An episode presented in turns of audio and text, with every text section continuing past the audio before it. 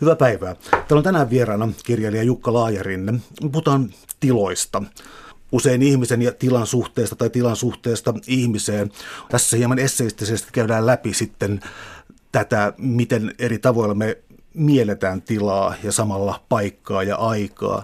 Äh, jos lähdetään tällaisesta niin kuin modernin filosofian peruslähtökohdasta, eli tullaan uuden ajan alkuun 1600-luvulle ja René Descartes, joka sitten tekee tämän voimakkaan erottelun siitä, että on erikseen ruumis ja erikseen mieli, ja tällä tavalla ikään kuin ää, ruumis tai keho ei ole mukana ajatteluprosessissa, vaan katsotaan, että mieli on jonkinlainen melkein platoninen puhdas tai poissa oleva asia. Eli tässä filosofian kohdassa ollaan siinä alueella, että ajatukset ei ole ruumiillisia. Miksi ei? Niin, mä luulen, että toi Descartes ajatteli, ajatteli tosiaan, että mä en pääse oman mieleni ulkopuolelle. Kaikki voisi olla sumutusta. Ja tota, sitä varten jotenkin kaikki tällä materiaalinen, mitä me kuvitellaan ympärillämme, niin on, on jotenkin olennaisesti erilaista kuin se, että mikä olen minä kokevana olentona. Ja tota, mä oon itse tästä tietysti vähän eri mieltä. Että toi, toi että nyt kyllähän niin kuin, ja mä näkisin kuitenkin sellaisenkin ajatuksen, mikä, miten hirveän useasti nykyään ihmiset ajattelee, että minä on siellä, se on joko aivot tai sitten aivoissa, niin se on tavallaan vaan pikkusen muutettua tota kartesiolaisuutta. Eli siinä ei oikeasti ole vielä päästy, siinä typistetään minuudesta hirveän paljon ulos. No, kun me ollaan erossa tällaisesta dualismista, jossa on sitten aivotutkimus tai sitten ää, tällainen sielu, sielun olemattomuusnäkemys, niin tullaan sitten konkreettisiin paikkoihin ja tiloihin. Ja nämä muuttuu esimerkiksi iän mukana, ruumiin koon mukana, tällaisten mukana sun kirjassa tulee selkeästi esiin sitten tällaisia jäsennystapoja, miten ihminen tilaa mieltää tässä täytyy olla tarkkana sanan kanssa, mieltää tiloja, niin äh, mikä sun mielestä on keskeistä? Ikääntyminen, maa, maaperän muuttuminen, mikä, mikä sun mielestä on ikään kuin tämä keskeinen prosessi? Mä luulen, että niin kuin ylipäätään, niin, keskeistä on se, että ehkä se minä on nimenomaan prosessi. Ja, ja se niin kuin oman itse ja ympäristön välinen raja vuotaa sillä tavalla, että ei, ei tosiaan voida pitää ensinnäkään minä erossa ruumiista. Siihen on hirveän paljon erilaisia. Voisi ottaa helppoja esimerkkejä, miten tunteet, ei ne niin kuin sijaitse jossain aivoissa, vaan ne sijaitsee koko kehossa sille, että jos me mietitään vaikka rakastumisen tunnetta tai pelkoa tai tällaista, niin ne on, ne on hirveän kehollisia kokemuksia. Jos niistä poistetaan se kehollisuus, niin ei niistä jää hirveän paljon jäljelle. Jos mulla on jalka poikki, niin silloin toi niin kuin mun ympäröivä maailma niin kuin näyttäytyy mulle aivan, aivan toisenlaisena sille, että se on, mistä pystyy kulkemaan, onko jotkut mäet korkeita vai matalia ja näin edelleen. Sä oot myös asunut paljon eri maissa ja eri paikkakunnilla. En laskenut tarkkaan, mutta kyllä tuolta tuli ainakin parikymmentä eri asumis, ä, asumis tai no. paikkaa, missä sä oot asunut. Ja otetaan tästä nyt sitten tällainen äh, ehkä niin kuin kaikkein radikaalinen esimerkki, eli siis se, miten sä hahmotit asuessasi tuolla Sveitsissä ja sitten miten sä hahmotit sitten lapsuuden maisemia ja niiden korkeuseroja ja tällaisia juttuja. Voitko tätä vähän avata? Joo, se oli mun mielestä jännä. Se oli itselläni tosi avaava kokemus siitä, miten ympäristö muuttuu. Mä olin ensin asunut lapsena, lapsena ja nuorena Lahdessa. Ja siellä mun niin kuin, voisi ajatella, että sitä ympäristöä hallitsee jollain tavalla radiomäki on yksi sellainen maaston merkki. Korkea mäki, jonka päällä on sitten ne radiomastot. Ja tota, sitten kun me muutettiin Sveitsiin, me oltiin siinä Juravuorten tuntumassa. Ja siinä sellainen lähin vuori oli kuin Ladol, jonka päällä taas oli tutka-asema. Ja se oli sellainen kukkula kanssa, ettei mikään semmoinen teräväkärkinen vuori. Mutta se sai samanlaisen aseman niin kuin mun mielen maisemassa kuin mitä se Lahden radiomäellä oli aikaisemmin ollut. Et siinä on myös joku antenni tuolla mäen päällä ja se on siinä lähellä, lähellä kotia ja tälleen. Ja sitten kun kävi vierailemassa Suomessa, niin mitä oli tapahtunut? Yhtäkkiä niin kuin ihmetteli sitä, että mitä sille radiomäelle taas täällä on oikein tehty. Että se näytti siltä, että se on lanattu ihan tasaiseksi ja ne mastot on pystytetty jollekin tasaiselle alustalle. Että lakkas näkemästä näitä suomalaisia niin kuin korkeuseroja ihan kokonaan. Äh, mun mielestä sitten ähm, sellainen, joka jotenkin esiintyy, on siis tämä lapsuuden maisemaan tapahtuminen ja siihen liittyvät omituiset tunnetilat. Äh, miten niitä sanoisi? Mä en tiedä, joku viekottelevia, niin, siis koko siis... Kutistuu. Aivan, joo. Jatkatte siitä vähän.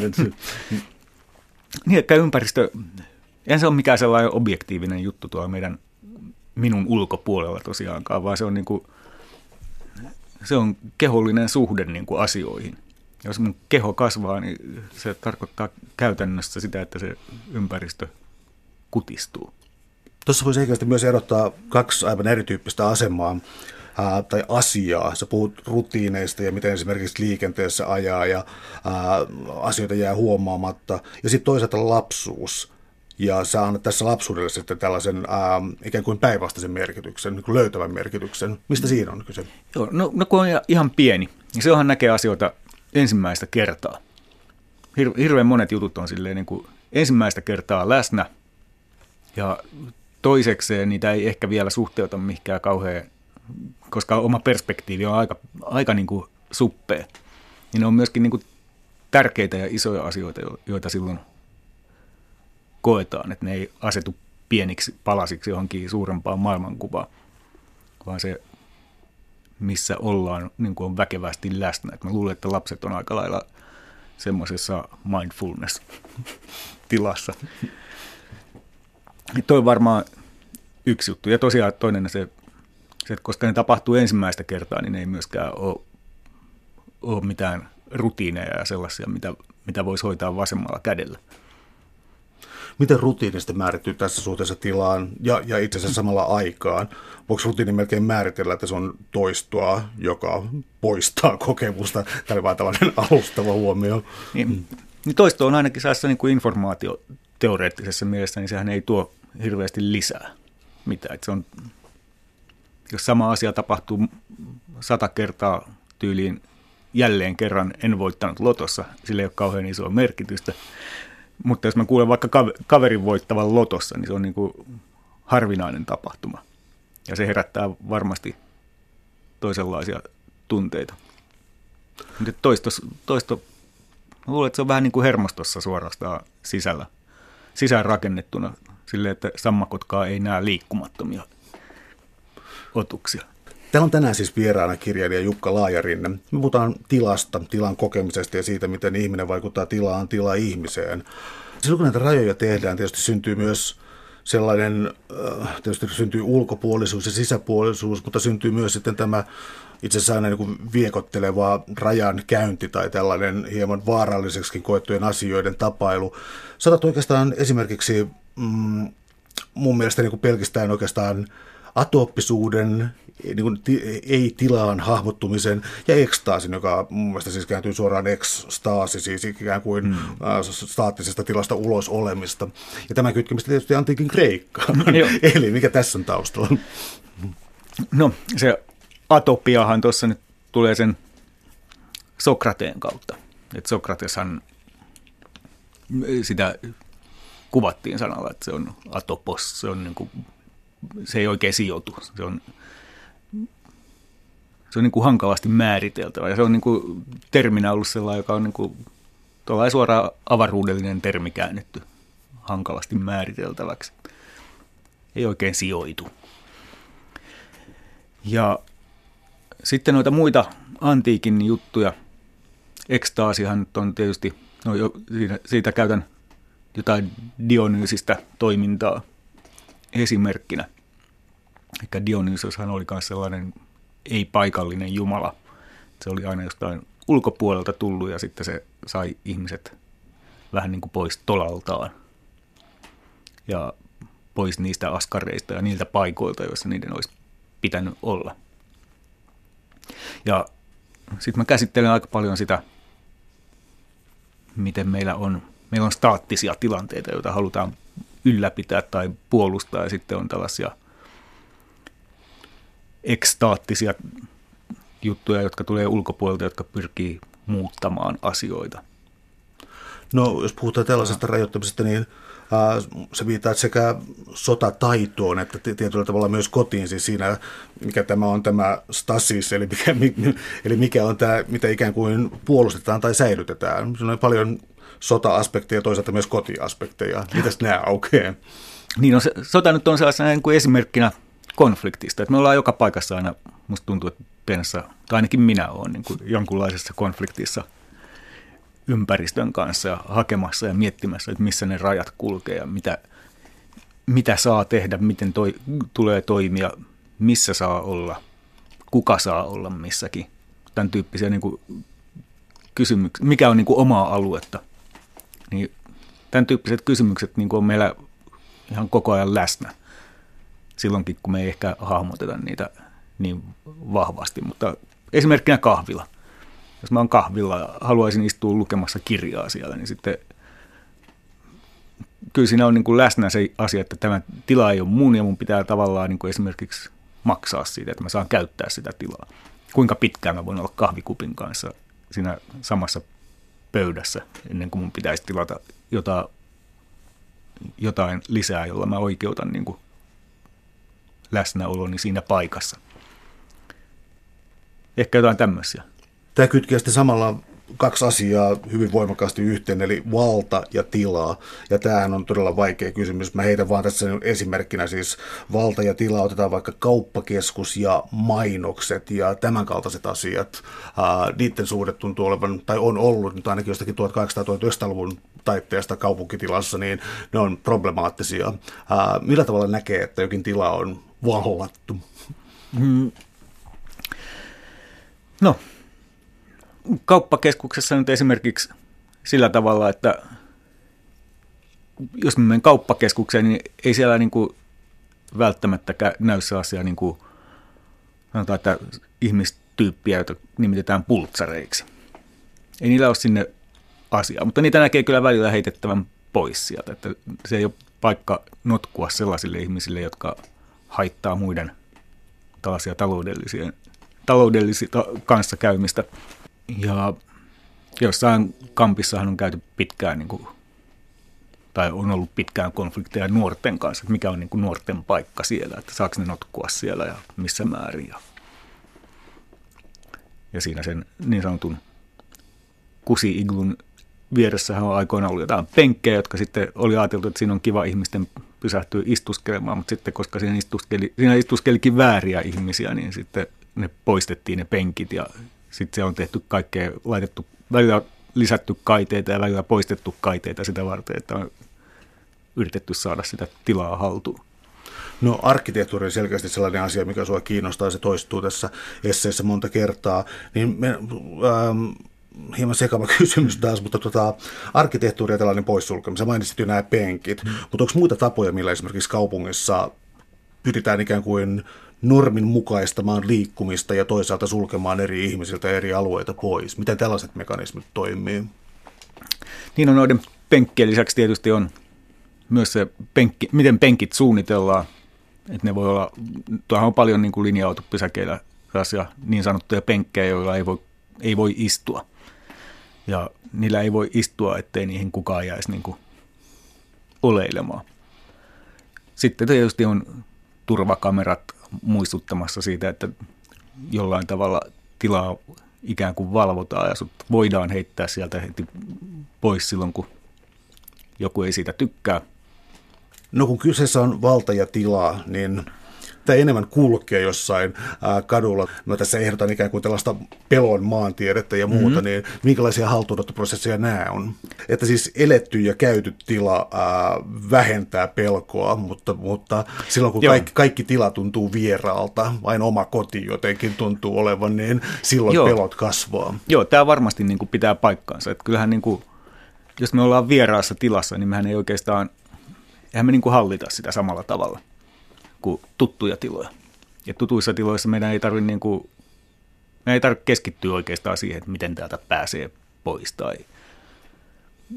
missä on erilaisia, niin kuin, no jos nyt mietitään ihan tällaista niin kuin, just tällaisen turvattomuuden tunteen kannalta, niin just pakotiet ja tämän tyyppiset ratkaisut, ja että mistä löytyy muita ihmisiä, niin Niin, niin vieraassa tilassa se voi olla paljon haastavampi ympäristö niin kuin kuvitteellisen konfliktitilanteen sattuessa.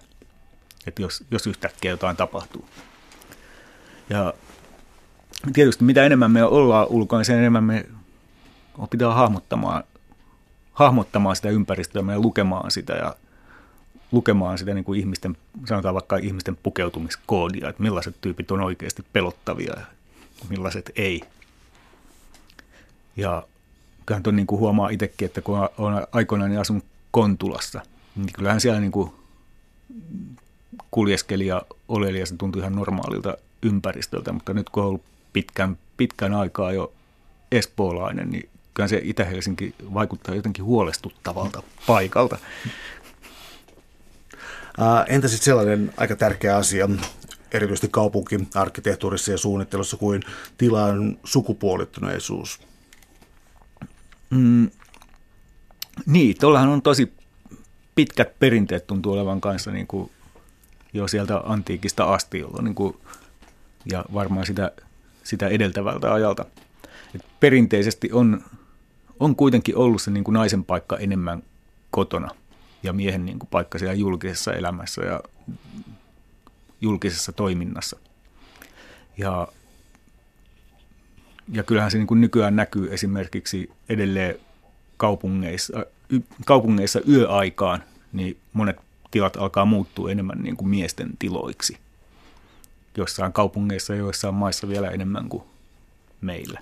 Tämän äh, ikään kuin koetun pelon vastapuolena voisi taas nähdä tällaisia ikään kuin nyt mä en löydä se kunnon sanaa, sä tosin kyllä käytät sitä tässä kirjassa, mutta tuota, tällainen, missä ikään kuin vallataan takaisin tilaa, ja tästä esimerkkinä esimerkiksi jo, joidenkin äm, naisryhmien tällaiset provokatoriset tilanotto mielenosoitukset. Mm-hmm.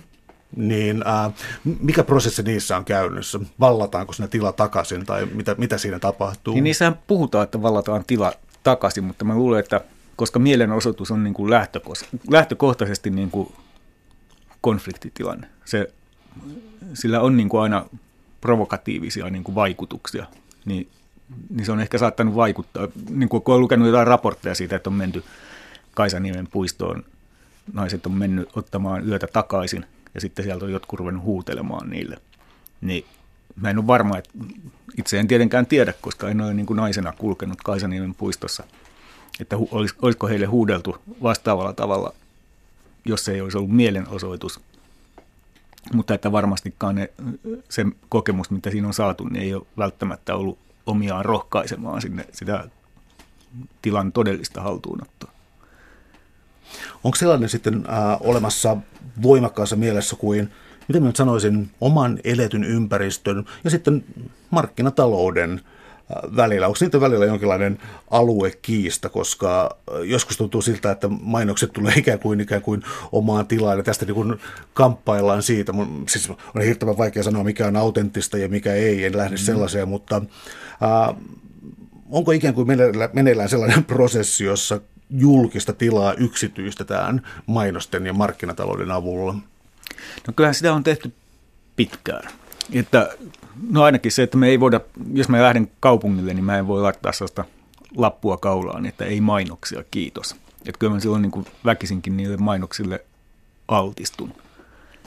Ja jotkuhan tietysti tykkää siitä, ne haluaa tietää, että mitä kaikkea on tarjolla. Mutta, mutta jos me mietitään tuosta kapitalismia tai markkinataloutta niin kuin niukkuutta luovana järjestelmänä. Sehän luo tarpeita, joita meillä ei ennestään ollut. Eli kun mä kävelen kadulla, niin mahdollisesti nämä mainokset tuottaa sitä fiilistä, että mut puuttuu elämässäni jotain. Että ne ei ainakaan suoraan ja välittömästi tuota hyvää, vaan ne tuottaa nimenomaan niin kuin huonoja fiiliksiä ihmisille. Yksi suuri kysymys vielä kaupunkitilasta on sellainen, ikään kuin miten suhtaudutaan toisiin ihmisiin. Siis nyt on tehty tutkimuksia, Richard Florida ainakin tällaista luovasta, luovasta luokasta. Ja siihen kuuluu siis tiivis kaupunkiasuminen, ähm, suvaitsevaisuus vaikka seksuaalivähemmistöjä ja, ja, ja etnisiä vähemmistöjä kohtaan. Ja tällaisten tiiviitten rakenteiden, joissa erilaisia ihmisiä liikkuu tilassa, niin nämä olisivat kauhean hedelmällisiä. Näet sä tämän tilanteen tällaisena, että kaupunki on ikään kuin tämän suhteen hyvä paikka? Joo, kyllä mä näen. Ja kyllä mä niin kuin ehdottomasti olen itse kaupungissa asuja tai vähintäänkin kaupungin liepeillä asuja. Että mun olisi hyvin vaikea kuvitella muuttavani mihinkään Kainuuseen, tällaisena heittona, ei mitään Kainuuta vastaan sinänsä. niin, tota, niin jos mä mietin sitä, millaiset asiat johtaa ajattelussa eteenpäin ja tuottaa uusia oivalluksia, niin kyllä ne tyypillisesti on kasvottaiset keskustelut paljon enemmän kuin yritetään vaikka sähköpostilla tai puhelimessa tai pelkästään artikkeleita lukemalla niin kuin keksiä uusia asioita ja kokea sellaista innostavaa, luovaa pössistä, jos niin kuin miettii tätä tämän oman niin kuin työn kannalta. Mutta kyllähän niin kuin, onhan se nyt aika selvästi näyttää siltä, että kyllä kaupungeissa myös on niin kuin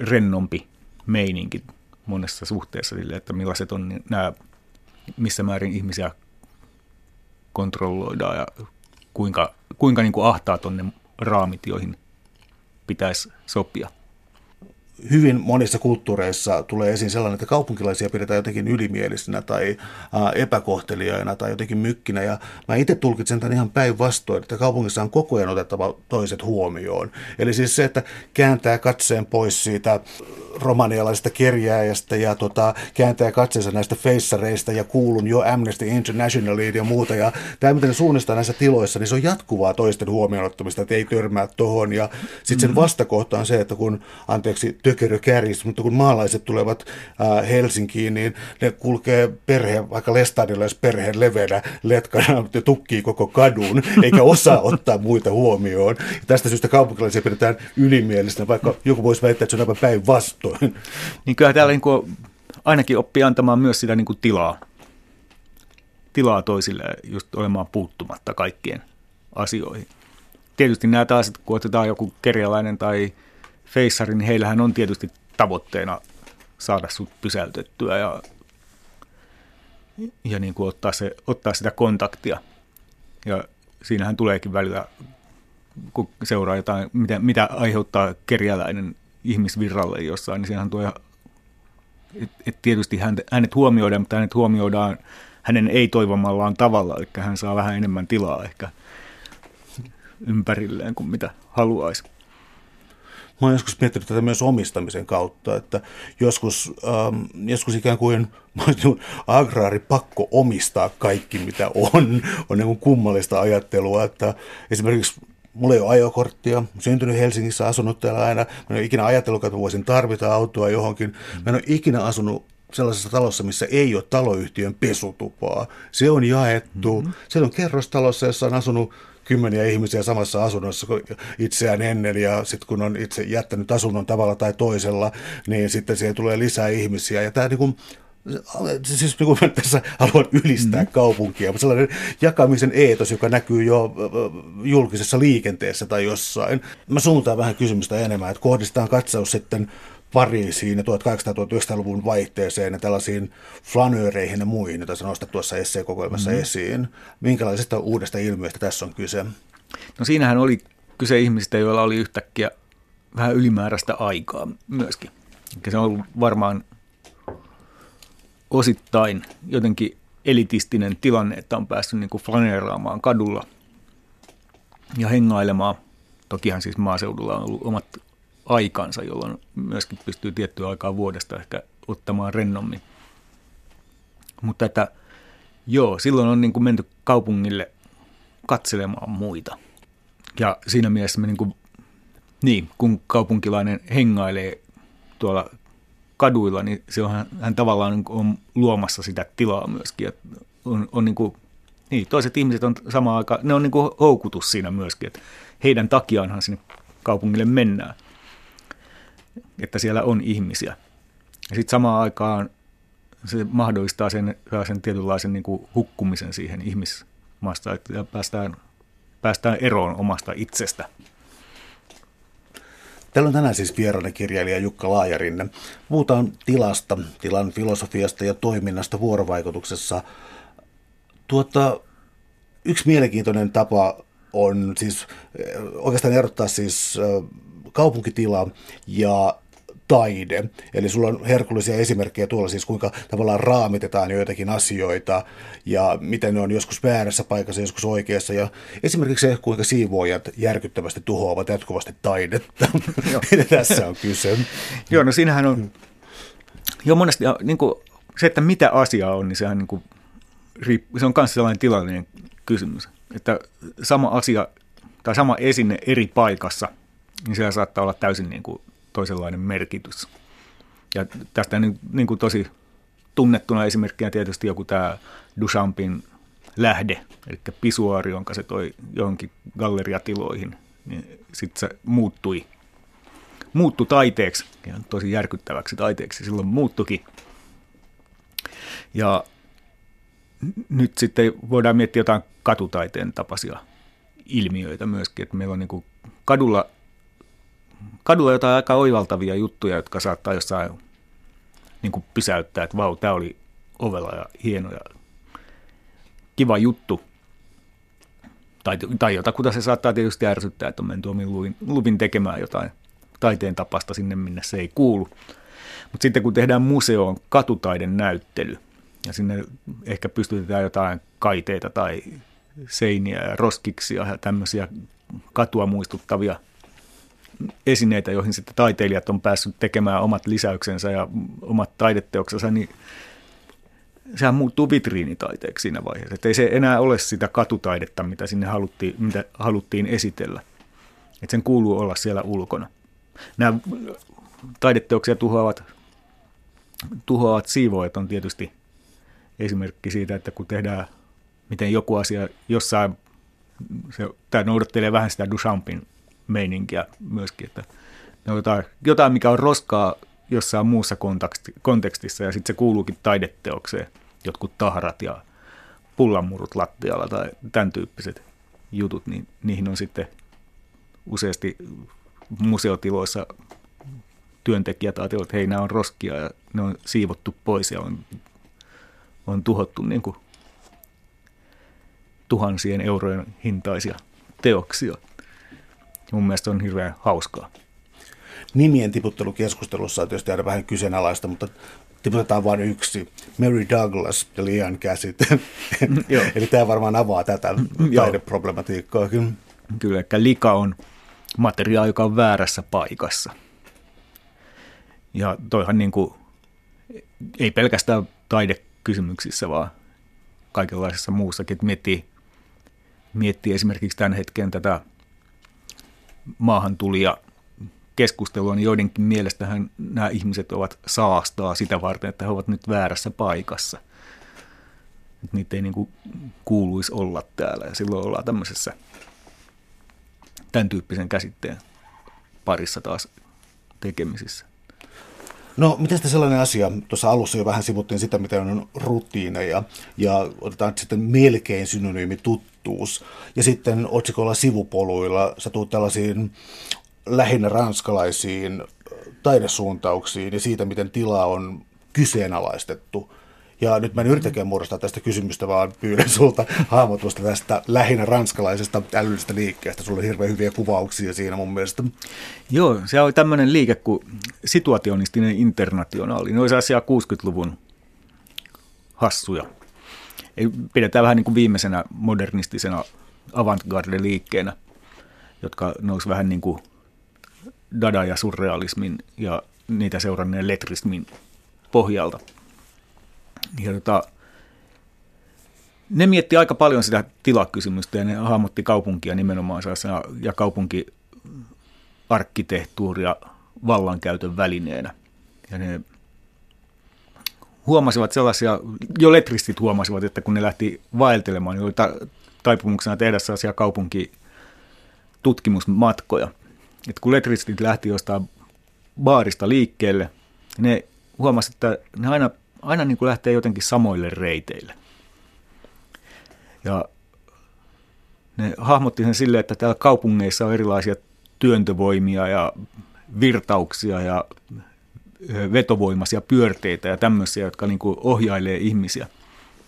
Ja siihen on tosiaan niin kuin perusteita, että kaupunkisuunnittelu on aikoinaan syntynyt oikeastaan semmoisen niin ihmisten kontrolloinnin tarpeesta, jossa Pariisissa esimerkiksi pyrittiin poistamaan kaikki sokkeloiset alueet, joskus kaupunki pistettiin uusiksi, jotta, jotta siellä ensinnäkin olisi sotajoukoille tilaa ja sitten toiseksi jotkut isot boulevardit pitäisi ihmiset rauhallisina, kun ne saa vähän aurinkoa. Ja, ja sitten siellä ei olisi pimeitä soppia, joissa niin kuin joka vuosi taas niin kuin kehiteltäisiin jotain uusia vallankumouksia ja mellakoita.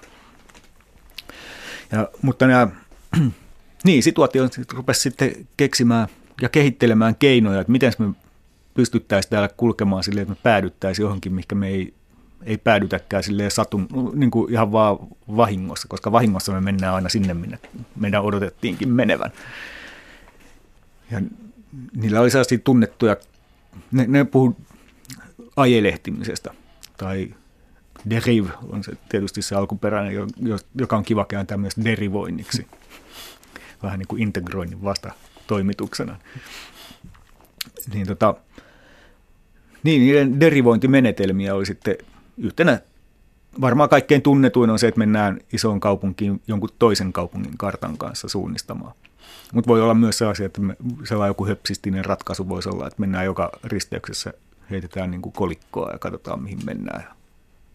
Tai seuraillaan hajuja tai seuraillaan värejä tai, tai jotain muuta algoritmia, joka ohjaa meidät. Eli siinä on metodi. Siinä on, on erila- tarvittiin metodeja, jotka, jotta me jotta päädyttiin johonkin muualle kuin missä oltiin aina ennenkin oltu. No kaupungista vielä sellainen asia, että kaupungissa on aika selkeästi tiettyjä marginaaleja, etenkin jos kaupunkia katsoo jonkinlaisena orgaanisena kokonaisuutena tai muuta, niin siinä näkyy sellaisia selkeitä prosesseja, miten kaupunki toimii, mutta äh, sä oot selkeästi kiinnostunut näistä kaupungin marginaaleista, koska mun suureksi ällistyksekseni kirjassa yhtäkkiä tai yhdessä esseessä yhtäkkiä nähtävästi sitten aivan omakohtaisesti olet kiinnostunut huoltotunneleista muun muassa. Kuinka paljon sä oot niissä aikaa viettänyt? Kyllä joskus nuorempana. Mä en kerro, mitä, mikä on nykytilanne, mutta niin kuin, nuorempana kyllä joskus tuli, tuli kuultua ja saatua perimätietoa muilta, että sen ja sen kaivon kannen kohdalta pääsee, pääsee tunneliverkostoon ja siellä tuli sitten kavereiden kanssa jonkun verran seikkailtua. Että kyllä se oli aika avaava kokemus sille, että tajus, että tuo miten paljon tuolla kaupungin pinnan alla on sellaista infrastruktuuria, jota me ei tavallisesti nähdä ollenkaan. Mennään sitten sellaiseen teemaan kuin matkustaminen kotimaassa tai ulkomailla tai jotain. Ähm, tota, nyt mä nostaisin tässä Marrakeshin esiin. En valitettavasti ole käynyt, mutta äh, sulla oli muista todella hieno kuvaus siitä ja mitä yllätyksiä kaupungin keskustasta löytyykin hautausmaa, jota harva tiesi ja niin eteenpäin. Äh, mikä tämä prosessi oikeastaan on, missä voisi melkein kysyä, että yhdellä tavalla voidaan eksyä, tai sitten voidaan totaalisesti eksyä, ja mun mielestä sä olit totaalisesti eksynyt tuolla, jos mä tulkitsen tota oikein. Sanotaan, että se on hirveä, se oli todella stressaava kaupunki mun mielestäni silloin aikoina. Mä olin toki siis, mulla oli perhe mukana, jossa oli niin kuin tosi pieni tytär tai tosi pieni, mutta aika pieni silleen, että siinä myöskään ei, ole, ei tuntunut sellaiselta hyvältä ajatus, että sen kun menee ja eksyilee, että halusi tavallaan pysyä kartalla ja se osoittautui kyllä aika hankalaksi. Et kun oli niin kuin, huomasi, että oli, mulla on kolme karttaa jostain paikasta ja ne kuvaa sen saman paikan ihan eri tavoin. Että johonkin on merkki, että niitä kujia tai katuja oli merkitty ihan eri, eri niin kuin vahvuusina siinä, että mikä on pääkatua ja missä menee jotain muuria ja tällaista, niin se oli omiaan kyllä hämmentämään. Silleen, nämä oli sellaisia lyhyitä, lyhyitä eksymi, eksyksissä olemisen kokemuksia, mutta kyllä siellä joskus tuli varmaan varttitunnin mittaisiakin, niin kuin olen ihan pihalla tunnelmia, että sama, samalla reitillä saattoi niin kuin jostain keskustasta sinne omalle, omalle hotellille tai kämpälle, niin eksyä monta kertaa. Joka päivä eri tavalla. No jos tuollainen tuottaa tiettyä kaoottisuuden tunnetta, niin oot toisaalta myös sitten analysoinut erilaisia tila- ja tunnetiloja Muumilaakson kautta. Ja vaikea kysymys on, miten Tuve Jansson tai miten yleensä muumimaailmassa, niin ää, se tuntuu sieltä, että siellä on kauhean itsenäisiä tyyppejä ja sitten siis sellainen muumitalo, miten se jäsentyy. Mä annan sulle puheenvuoron ihan juuri, mutta siis se tuntuu olevan siis sellainen hyvin kotoisa idylli, jota leimaa se, että ihmiset ovat myös hyvin, hyvin, e, ihmiset ja oliot on hyvin erilaisia keskenään. Uh, Mutta mut siis sä oot kirjoittanut tästä erikseen kirjaa, siis avaa nyt muumilaaksoa vähän enemmän. Joo, että sehän on No, kaikki, jotka on lukenut muumikirjoja, tai ainakin mä luulen, että useimmat, jotka on lukenut muumikirjoja, on kokenut, että se on niin kuin tosi, tosi jotenkin sellainen kotoisa paikka, se muumilaakso.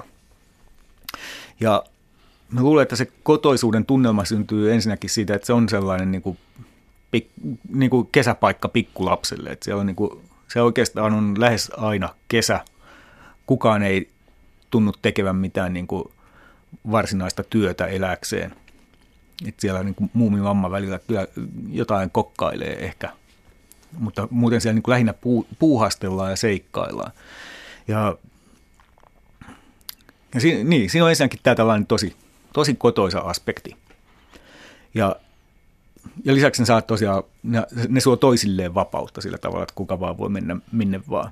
Mutta sitten samalla tuolta kirjoitetaan, että se, se paikka on jotenkin, että se ei ole pelkästään tota – vaan että muumitalossa esimerkiksi tapahtuu myös kauheita asioita.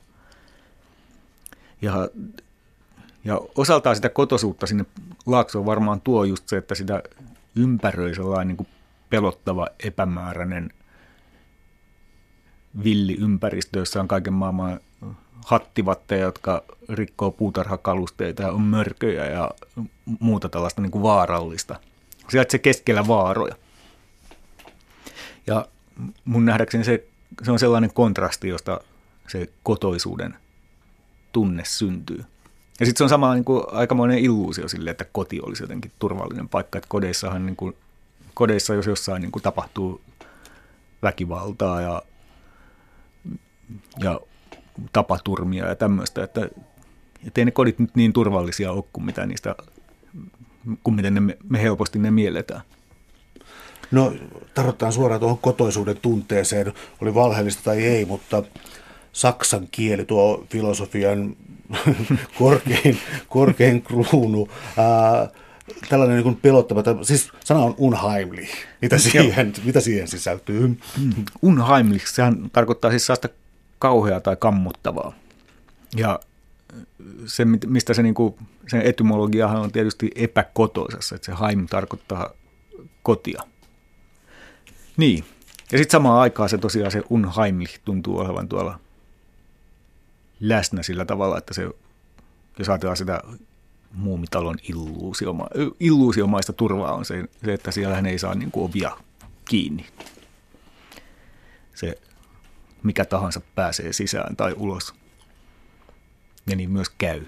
Ja siellä asuu kaikkia otuksia, joista, nämä, joista muumiperhe ei ole edes tietoinen. Sille, että kun tulee talvi, eli kun mennään nukkumaan, niin se koti on toisenlaisten otusten hallussa. No yksi tosiaan konkreettinen tapa siirrytään arkisen elämään on tavallaan kodin valmistaminen ja, ja äh, okei, okay, jotkut rakentaa taloja, mutta myös kun muuttaa, niin Mä oon ymmärtänyt jostakin tutkimuksesta, että kun joku lähtee pois asunnosta, niin ellei se ole täys kusipää, niin se siivoaa sen asunnon. Ja, siis, ja yleensä siihen kuuluu sellainen tietty rituaali, että siis niin kuin pois muuttavat haluaa niin kuin ottaa siis sen ikään kuin oman tunteen sieltä pois siivoamalla ja tekemällä tätä. Mm-hmm. Ja se, joka muuttaa sisään taas samaan taloon, niin siis se tekee saman siivousprosessin. Eli se niin kuin tavallaan tällä tavalla ää, pesemällä, imuroimalla ja muulla muuttaa sitä kodiksi. Ja tota, saatat, sulla muita esimerkkejä, remontit ja muut, ja minkälaisia välitiloja nämä on, vai onko se nyt oikea käsite tähän? Ne ehkä on niinkään, no ne on sen tilan haltuun ottoa tietysti. Joku Heidegger ajatteli, että se rakentaminen on jo sinällään niin kuin asumista. Ja, ja kyllähän se ehkä, jos me niin kuin tehdään jotain ihan itse, olipa se mitä vaan, niin me silloin luodaan tehdään jostain paikasta tai asiasta oma ja siihen niin kuin saa siellä merkityksiä. Tämä on yksi muuta asia, jonka vuoksi ehkä kaupunki ei ole niin, kaupungissa myös merkitykset liudentuu, koska suurin osa jutuista ei ole itse tehtyä millään tavalla, vaan ne on vaan kaupoista ostettuja. Mutta niin kuin, niin, kun me asetutaan sinne taloon ja vähän remontoidaan ja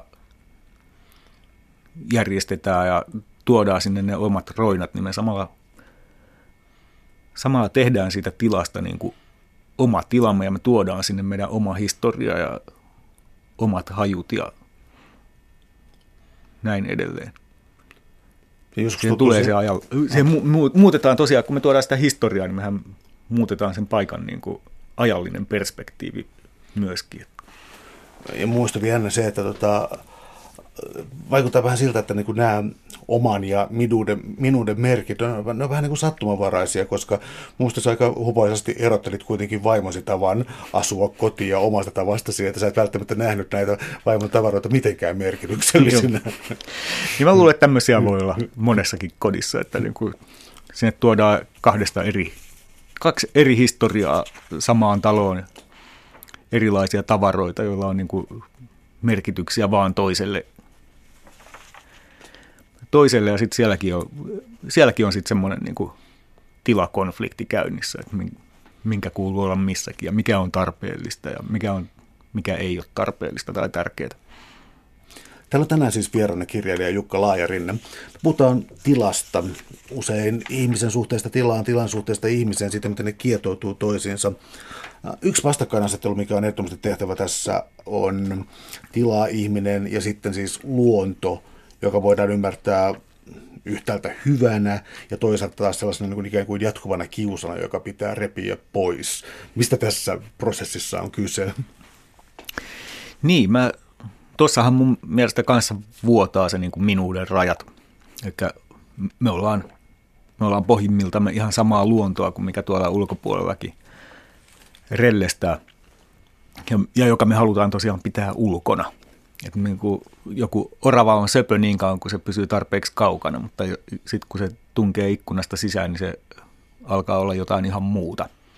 No yksi tapa, missä näkee tämän luonnon on siis se, että jos jokin, talue, jos jokin alue jää tyhjäksi, niin sinne alkaa kerääntyä jos jonkinlaista kasvillisuutta ja asfaltitajoa ja muuta. Ja tämä tuo taas esiin tämän tavallaan mielenkiintoisen jonkinlaisen marginaalitilan, eli siis sen hylätyt tehtaat, rakennukset, ja sitten tavallaan se natsisaksa ideologiaa ajatellen, että täytyy jättää mahdollisimman komeat rauniot. niin, niin nämä rauniot ja tällaiset niin kuin poistuneet tilat, niin se on oma viehätyksensä.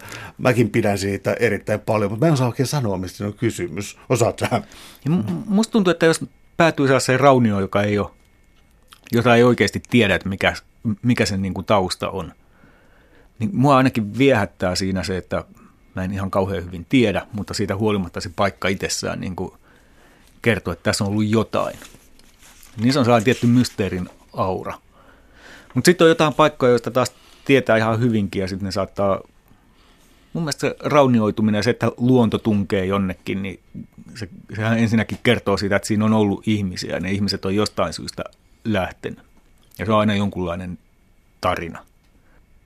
Yksi teema, mikä sun kirjassa tulee tavallaan hyvin usein esiin on sitten tietyllä tavalla, mitä nyt pitäisi sanoa, vertikaalinen, sitä mikä on ylhäällä ja mikä on alhaalla, miten esimerkiksi miten kulttuurissa mielletään äh, jumalat tai muut siis ylös ja siis Suomen äh, kansakulttuurissa siis ylinen ja alinen ja ja sitten mä revin tähän kysymykseen vielä sellaisen sun oman kokemuksen tavallaan tietyllä tavalla ehkä maallisesta pyhästä, eli siis ää, Saana Tunturista ja Vuorista. Odotas nyt, mä olen sekoittanut tähän helliä monta elementtiä, mm-hmm. mutta tota, tämä vertikaalinen suunta, pyhä ylhäällä, pyhä alhaalla tai paha alhaalla, ja sun oma kokemuksesi tästä sitten vuoristoissa. Joo, mun niin kuin ihan ensimmäiset vuorikokemuksethan on ollut sellaisia. Mulla on, ensinnäkin siihen on tietysti liittynyt se, että mulla on ollut pienenä tosi paha korkean paikan kammo. Mutta sitten kun on päässyt vuorille ensimmäistä kertaa sellaisena niin kuin nuorena aikuisena tai tuntureille, niin ne on vaan niin kuin tuntunut ihan järkyttävän isoilta ja merkityksellisiltä paikoilta. Ja se on tuntenut itsensä tosi pieneksi. On yhtäkkiä ollut jotenkin luonnon armoilla. Että se on tietty armon kokemus ehkä on ollut sellainen, mikä siihen on liittynyt. Ja ja sen oman mitättömyyden hahmottaminen suuressa maailmankaikkeudessa. Mm. Mutta että niillä vuorillahan on tosiaan niin kuin perinteisesti liitetty, tai niihin on liitetty tällaista jotain no, ylevyyden tunteita. Että kaiken maailman jumalat on tosiaan asustellut vuorilla, ne on ollut uhri, joku saanakin on vanha uhripaikka. Mm. Sitten kaiken maailman kuvataiteessa ja muussa saatetaan majesteettiset hahmot on niin kuin muita ylempänä ja taas ihan konkreettisia korkeuseroja käytetään niin kuin valtaa korostamassa erilaisissa tilaratkaisuissa. No, maan alla sitten tietysti, tietysti tuntuisi, tai miten tietysti, mutta se vaikuttaa sellaiselta vähän pelottavammalta, tai toisella tavalla pelottavalta alueelta kuin korkeat paikat. Et se on, siellä on kaikkea sellaista, niin kuin, mitä sinne on haudattu ja piilotettu. Et siellä, voi, siellä voi olla aarteita, mutta siellä voi yhtä hyvin olla jotain raatoja tai tämmöisiä. Jossain niin kuin vanhassa mytologiassa on niin kuin maasta nousee kummituksia ja hirviöitä ja tälleen, että se on sellaista salaisuuksien aluetta. Tuossa on kyllä mielenkiintoista se, että kun joskus äh, tulee sellainen tunne, että ihmiset tuntevat maapallon äh, elämää ja eri piirteitä hyvinkin, Uh, mutta sitten kun ruvetaan puhumaan meristä, niin siis sehän on ihan käsittämätöntä, että kun sukellusvarusteet paranee tai jotain ne kestää painetta. Siis mun ymmärtääkseni tiedemiehet levittää kätensä, niin kuin ei hajuakaan, mitä tuolla tapahtuu. Valo ei pääse sinne, mutta eläimet itse tuottaa valoa ja niin eteenpäin. Nyt se tuntuu olevan myös tieteelle mysteeri. Joo, kaikkea sieltä löytyy. Sanotaan, että koko ajan ilmeisesti, koko ajan löytyy uusia yllätyksiä tuolta meren pohjista. Että siellä tosiaan se on edelleen sellaista salaisuuksien aluetta. Tuntuu siltä, että kun on mytologian kaikki otukset mm. ehkä sittenkin on löydettävissä ää, jotenkin.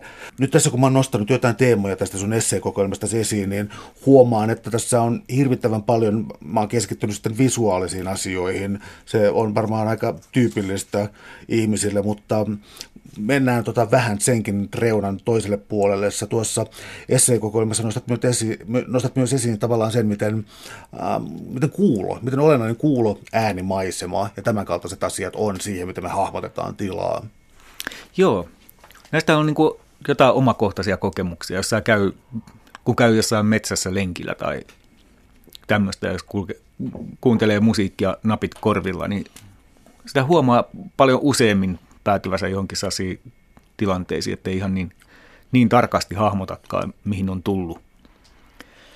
Ja sitten on toisaalta taas, ja meillä tuntuisi olevan jopa, no siinä tietysti on käyttänyt niin kuin jotain kaukaa kuuluvaa tienhuminaa tai muuta niin kuin yhtenä sellaisena kompassisuuntiman antajana ehkä, ehkä tiedostamattaan, koska eihän sitä niin kuin jatkuvasti mieti, että mitä täällä kuuluu. Sen vaan niin kuin tuntee siellä juostessaan.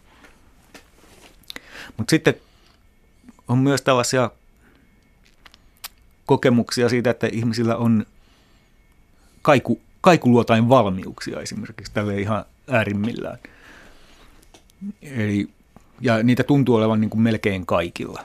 Ja sit, mutta jotkut, jotkut sokeutuneet ihmiset on pystynyt kehittämään niitä aika pitkällekin sille, että kun naksuttelee kielellään, niin saa kaijuista jotkut tyypit niin kuin hyvänkin käsityksen siitä, että millaisia materiaaleja ympärillä on ja hyvä, kun eivät näe värejäkin silleen, että minkä värinen sohva on kyseessä, mutta silleen, että pystyy hahmottamaan, että okei, pöytä on puuta eikä metallia, mikä mun edessä on sille koskematta siihen.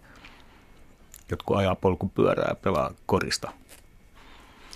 Sitten on myös sellainen, että sun esseessä korostuu matkustaminen, minkä sä teet oikeastaan hyvin selväksi siinä jo alussa, koska tietyllä tavalla matkustamisessa sanoisiko sellainen niin kuin valmiustila tai, tai tällainen niin odotushorisontti, mitä tapahtuu, on eri tavalla ärtynyt kuin normaaliolosuhteessa ja, ja, ja siihen noi situaationistit ja muut tällaisetkin koko ajan pyrkivät.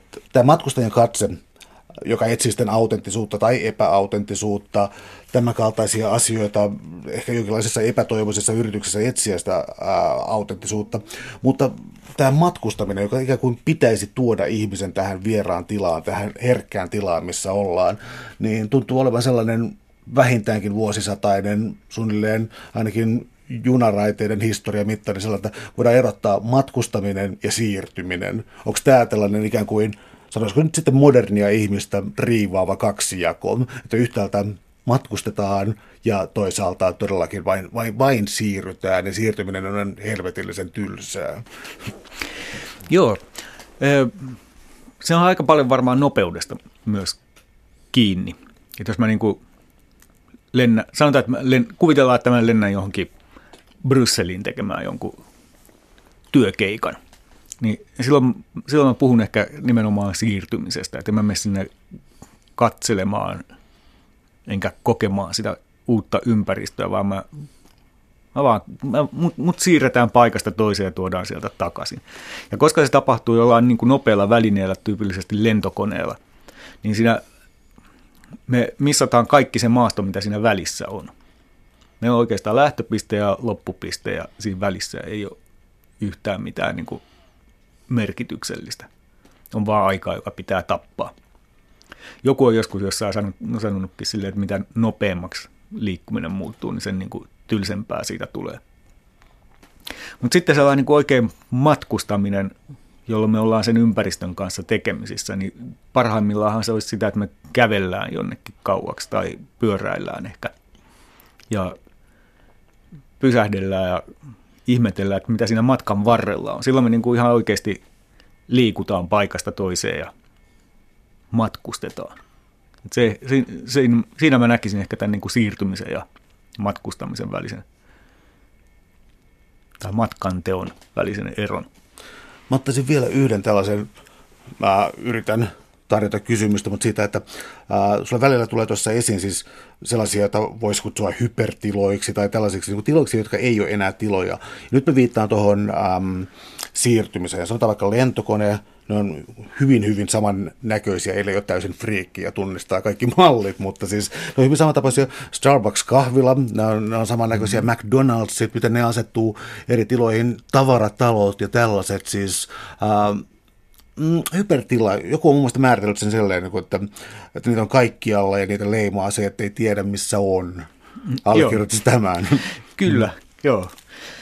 Ja, ja meillä on todella paljon sellaisia paikkoja, joissa, joissa me voitaisiin olla ihan missä tahansa. Ja joo, tuosta, tuo Starbucks on hyvä esimerkki, että mun mielestä oli jotenkin tosi, mä, mä nautin kauheasti kaikista paradokseista, mutta se, että minkä vuoksi jotkut ihmiset piti sitä kauhean tervetulleena ja ilahduttavana juttuna, että Helsinkiin saatiin Starbucks, oli se, että heillä oli niin kuin lämpimiä kokemuksia siitä Starbucksista, kun ne on ollut jossain ulkomailla jonkun kauhean häiritsevän erilaisen ympäristön keskellä ja sitten ne on vetäytynyt turvaan jonnekin, joka muistuttaakin yhtäkkiä niin kuin koti-Euroopasta tai tällaista niin kuin järjestö, meidän tapaan järjestetystä yhteiskunnasta. Ja nyt ne voi mennä Helsingissä kokemaan sen, että ne on niin kuin täällä meidän omassa, omassa todellisuudessa ja jossain ulkopuolella voisi olla mitä vaan. Suuret kiitokset keskustelusta Jukka Laajarin. Oli ilo. Joo. Kiitoksia.